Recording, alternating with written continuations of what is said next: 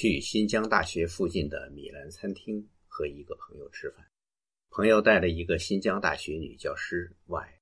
Y 介绍，米兰餐厅是乌鲁木齐最好的维吾尔餐厅，餐厅里吃饭的多数是维吾尔人。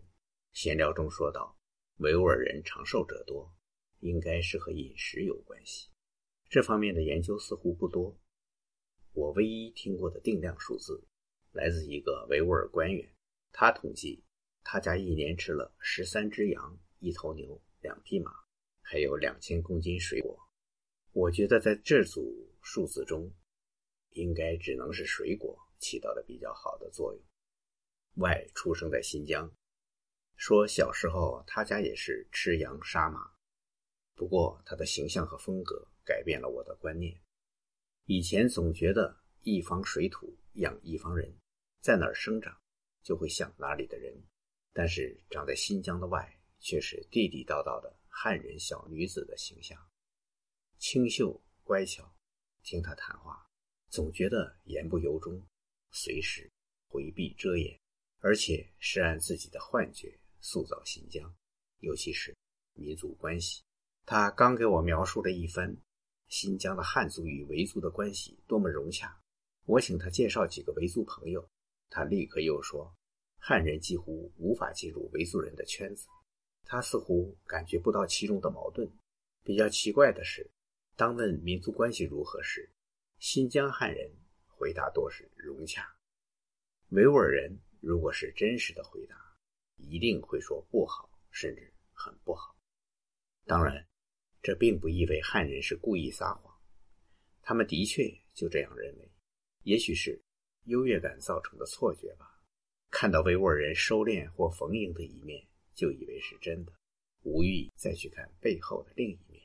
打车去机场的路上，跟司机聊，他老家在浙江，父母是当年来新疆的知青。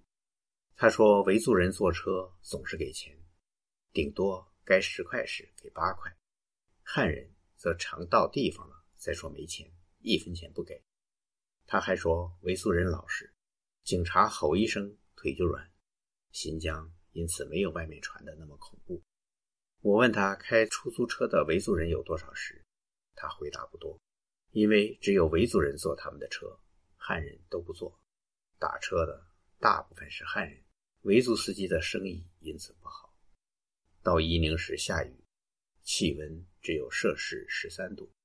伊宁在伊犁河边，离伊宁不远的慧远城曾是清朝。经营新疆的中心，统辖新疆的最高长官伊犁将军驻扎这里，是当时新疆的第一大城。清代重量级的人物如林则徐、邓廷珍、洪亮吉、齐允士、徐松等，都曾发配会员，在这里写过不少文字。住进热西亚酒店，房间宽大，比乌鲁木齐便宜。房间里有关于艾滋病的宣传页。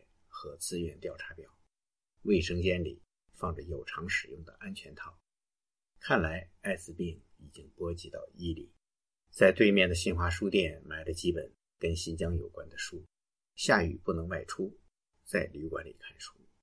伊宁是伊犁哈萨克自治州首府，中国其他的自治州都是地区级，伊犁州是唯一的副省级，下辖两个地区：塔城和阿尔泰。